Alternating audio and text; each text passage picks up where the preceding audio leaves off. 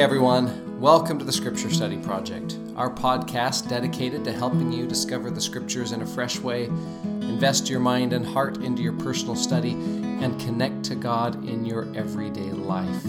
I am your sole host this week, Zach Horton. Krista and the kids are away. And this is uh, section 76. And I'm really excited for this study. It's going to be a bit longer this episode uh, than the mini episodes we've been doing during the summer for two reasons. One, uh, because Krista and the kids are gone, uh, aside from a couple of phone conversations with them, I have not had a whole lot of uh, use for my voice. And our house is usually filled with lots of talking, uh, lots of noise. And so I'm feeling really quiet and uh, I would like to have a little bit more noise. So forgive me if I use the opportunity to talk a bit more. But the bigger reason is because Section 76 is such a significant section, both for church history, it revealed things uh, that not only helped church members understand the afterlife better, but it also uh, positioned the church doctrinally in a place that made it diverge pretty sharply from some mainstream Christian churches it caused quite a stir in the community and in the community of the church, uh, and served as um, kind of a crux of church history. So, with all of that, and because of what it means for us, we decided we couldn't just do a mini episode on this one. So, with all of that, I want to start by just sharing something I've gleaned over the years. Um, as I have uh, worked with teenagers over the past couple of years, just about every year I administer to them what I call a salvation confidence survey. And all it is, is I'll pass around a blank, uh, little blank pieces of paper to students and ask them, based on their current understanding of the plan of salvation, which kingdom they think they are going to celestial, terrestrial, or telestial. I assure them it's completely anonymous, and then I gather up all of the papers, I tally them up, and present to them in a pie chart the statistics. And uh, there's a little bit of difference each year, of course, because different student groups are different. But there are some things that are similar year to year. For example, and probably most significantly, uh, celestial kingdom almost always ends up as the lowest chosen option, meaning fewer students feel confident that they will make it to the celestial kingdom than students that feel they'll go to the terrestrial or the telestial kingdom. And those two will usually swap places. Either terrestrial will be first or telestial will be first. Now, some of that I think uh, could be based on just um, a somewhat rudimentary understanding of the kingdom of glory and what they mean. I mean, I didn't even know how to keep terrestrial and telestial separate until into adulthood when someone taught me see turtle, celestial, terrestrial, and telestial. Um, so that could be some of it. But as I've talked to students about it, I sense that there's a bigger reason, and that is most of them just don't feel confident that they will that they are good enough to make it to the celestial kingdom. And i can resonate or i can understand that because i remember sitting in a seminary class and looking at the sun the moon and the stars on the wall.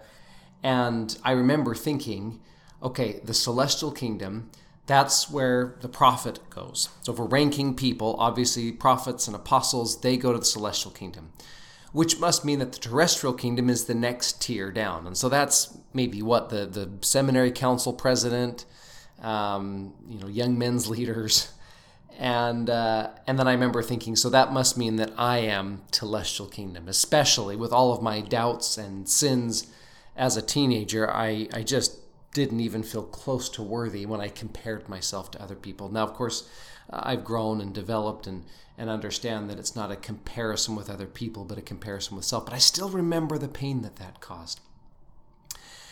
Um, this study in section 76 can fix that. Now, as I've been talking, maybe you've taken the chance to just assess yourself. If you were given that kind of a survey, where would you put yourself? Where would you say you will, quote unquote, end up in the kingdoms of glory based on what you understand about them? Um, I think section 76 can address, if not outright fix, some of the stress, strain, worry that we have about final judgment, kingdom of, of glory, and where we fit in the overall plan of salvation.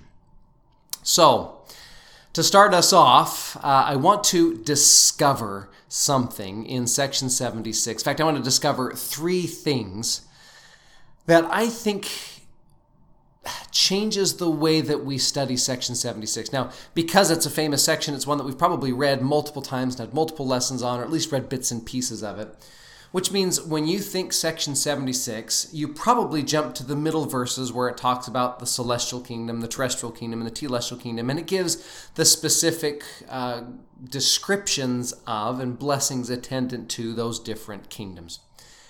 Um, however, I don't think that's the primary purpose of this vision.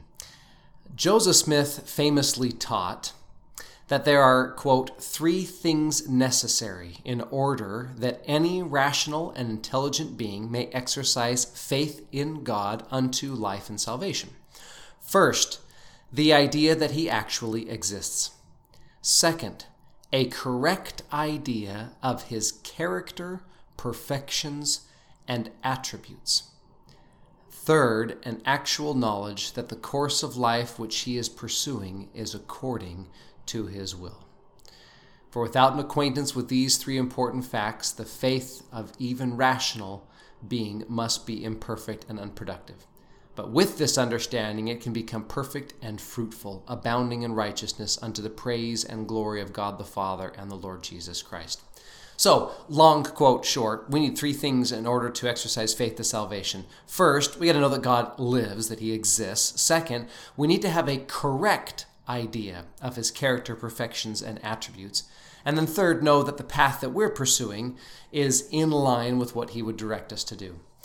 Well, if that's true, which I think that it is, I think section 76 helps us to achieve salvation and exaltation because it more clearly clarifies not just our relationship to God, but His character, His perfection, and His attributes. So, the first thing I want to discover in section 76 is what it teaches us about the character, perfection, and attributes of Jesus Christ. In fact, this section, even though it has celestial, terrestrial, and telestial discussion in it, I think it's primarily a section about Jesus Christ and his conquest over sin and death. The first 49 verses of the section are all about the Savior.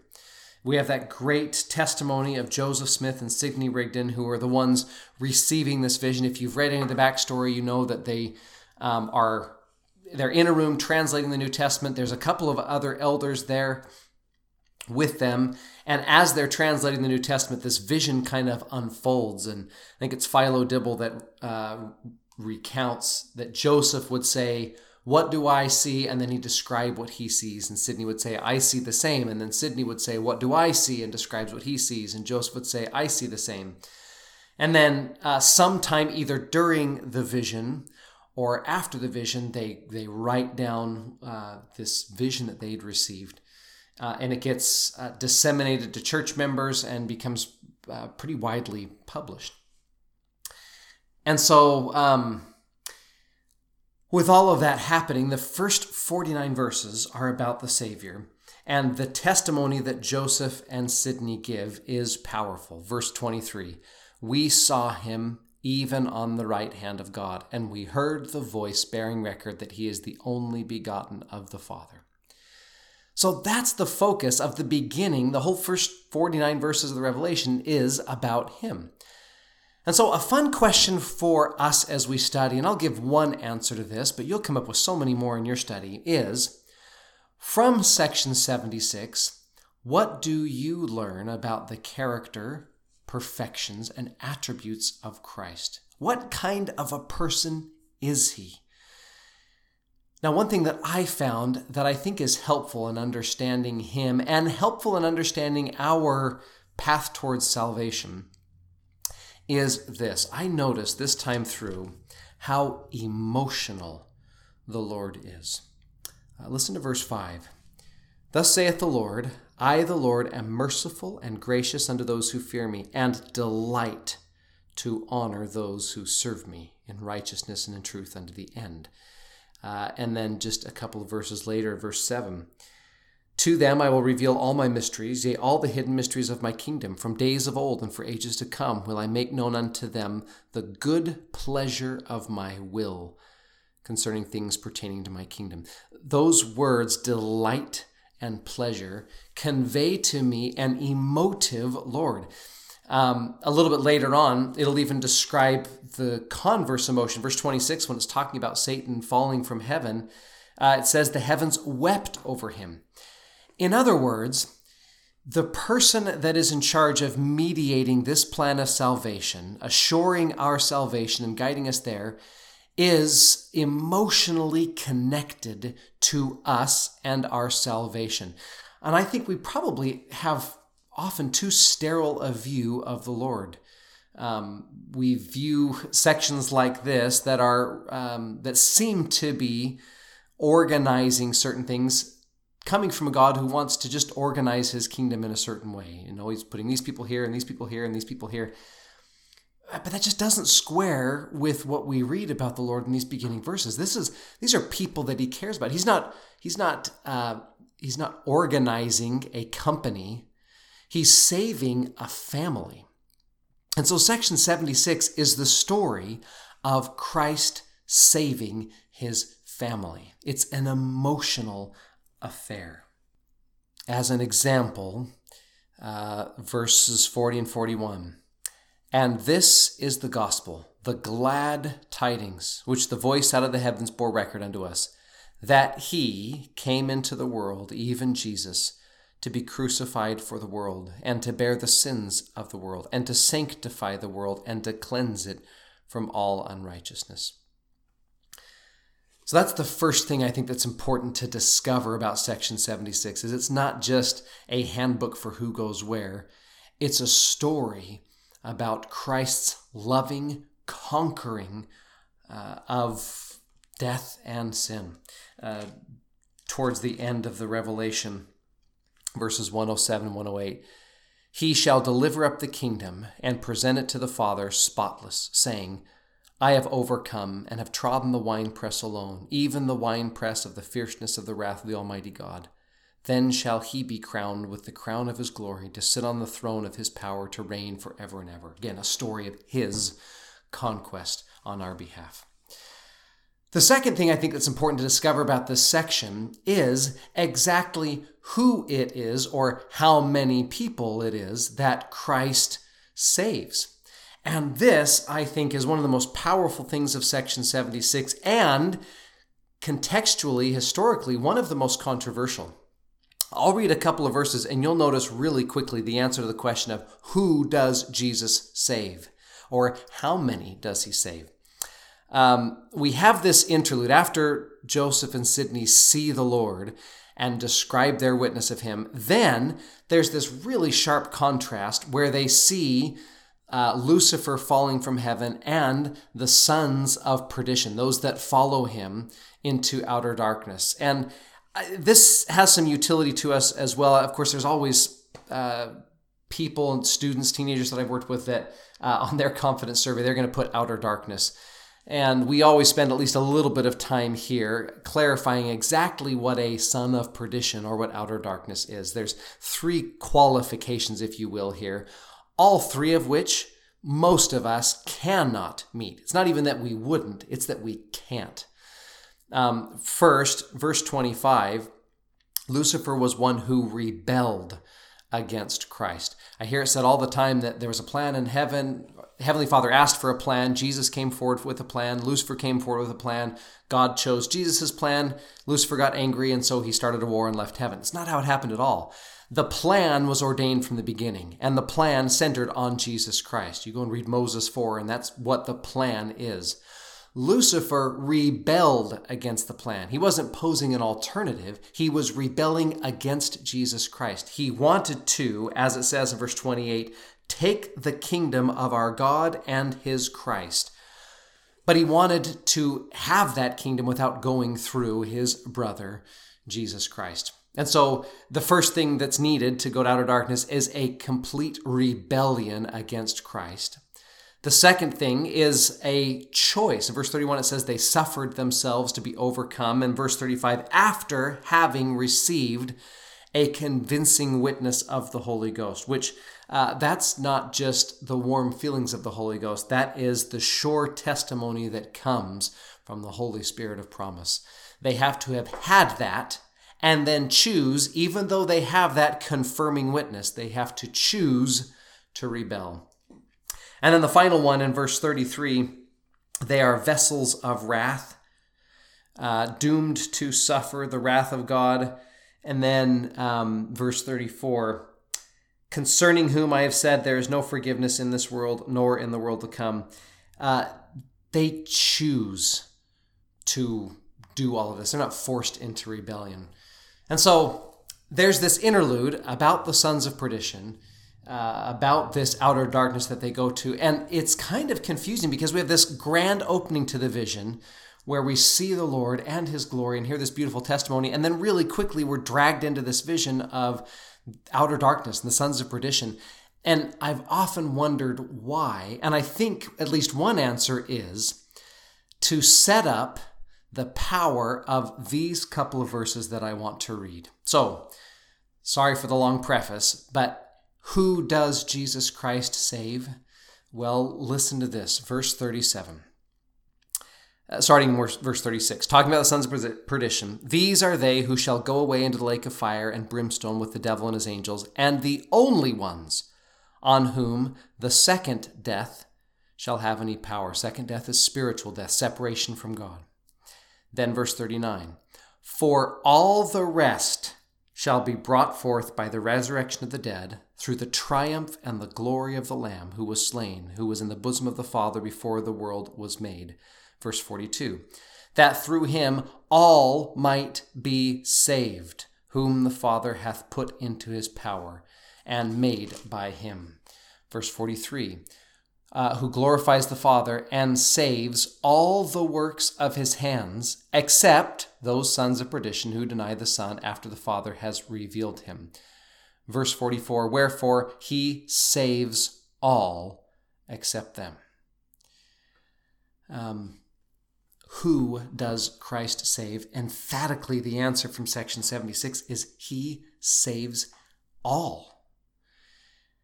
And I don't know if we believe that, if we if we understand that, um, uh, we don't talk about it nearly enough. We talk about our agency as if it trumps God's agency. And while it is true that we can choose to not live a celestial life, we can choose not uh, to dwell with the Father and the Son in, in the celestial kingdom. It's also true that our Father and our Savior are using their agency, and it is their pleasure and their goodwill to save us. Everything Jesus Christ went through was to save all. And so I think this is one of the most powerful things we can discover about section 76 is that this emotional Lord who cares so much about everything did what he did so that he could save all of the works of his hands. Um, now, this is powerful. It's powerful as it was also powerful contextually. Um, there was a pretty big uproar and backlash against Section 76. And one of the biggest things that was hard for early church members or community members to believe was this teaching that heaven was so much bigger and so much broader than had previously been taught. Um, the prevailing thought of the day was a very small heaven and a very strict heaven, and then a very large hell. And righteousness was often motivated out of fear of that hell rather than out of uh, a love for God or his love for us. Um, Joseph probably was influenced, at least in his understanding, by a small group of growing Christians who just seemed just couldn't see that that squared with what they understood in the scriptures. Um, predominantly among them was his own father. Joseph Sr. Uh, had leanings towards what was called universalism, which was that God's love was so much more expansive and that he didn't intend just to save only a few of his children and then consign the rest of them to damnation, but rather that he wanted to save everyone. That that's what the gospel is, is that everyone can be saved. And so, as Joseph wrestles with this, section 76 confirms God's true character and his desire to save all. Now, with that, the third thing that I think is powerful to discover is that because of those truths, because of the Lord's emotional care for his family, and because of his work to save all of us, we don't have to wait until judgment to find out or even live a celestial life. It's tricky reading section 76 because it is describing future our future position in the kingdoms of glory. But if you read carefully, it's describing it in terms of present actions. Right? The celestial kingdom is one uh, belonging to those who, verse 52, keep the commandments that they might be washed and cleansed from their sins, and who overcome by faith. That's talking about present actions, things that we can do now. Um, and so I think part of the, the reason why we get so uneasy about final judgment is because we feel like this is going to be some kind of um, I don't know, celestial ACT score test where we take it and our scores are sent to us later and we're going to be either surprised or dismayed. Um, but I think one of the points of section 76 is the Lord laying out exactly the way that the, the kingdoms of glory work so that we can live or strive to live uh, a celestial life now, and so that we can know that we're on that track. Remember that third uh, point that Joseph Smith said is needed for salvation is knowledge that the path we are currently pursuing is in line with God's will. Uh, now, of course, we're not perfectly celestial yet. Um, but I think we don't have to wait to find out if we're going to the celestial kingdom. Because if we're if we believe in Christ and are seeking to overcome by faith uh, this world that we live in, then we are on the path for the celestial kingdom.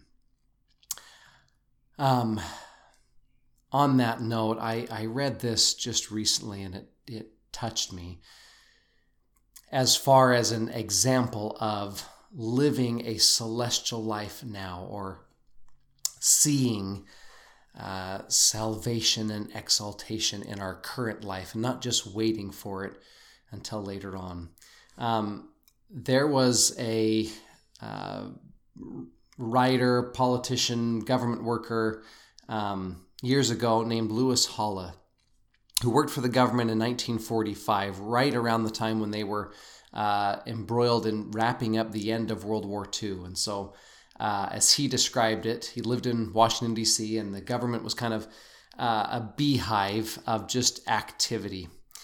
And uh, as he describes it, he said, with all of that activity that was going on, um, he would often go outside of the government buildings to just see the nature that surrounded the area. And so I really like what he wrote here, especially the last line. He says this Though they ransack the nation archives, historians to come will find no records of certain remarkable episodes and developments that took place in Washington during the first half of 1945. The government has no department that takes cognizance of life itself. It posts no watchers out of doors to sniff the wind and inform those within of eternity. That is volunteer work, good occupation for a man. Uh, he says, this is me paraphrasing now, that a lot of times we get wrapped up in focusing on, he mentions, for example, the price of certain commodities on the stock market, but we don't focus on the budding of a flower, which has been happening for thousands of years and is much more connected to eternity than the stock market. And then he ends this preface to his book by saying this, and this is the quote I love To snatch the passing moment and examine it for signs of eternity is the noblest of occupations. It is Olympian. I love that point, and I love that we don't have to wait until final judgment to live a celestial life and to enjoy, celestial like blessings. Now, of course, the kingdoms are more incredible than we can even imagine. Um, but so is living a life of love and charity and kindness in a community of other people who live lives of love and charity and kindness.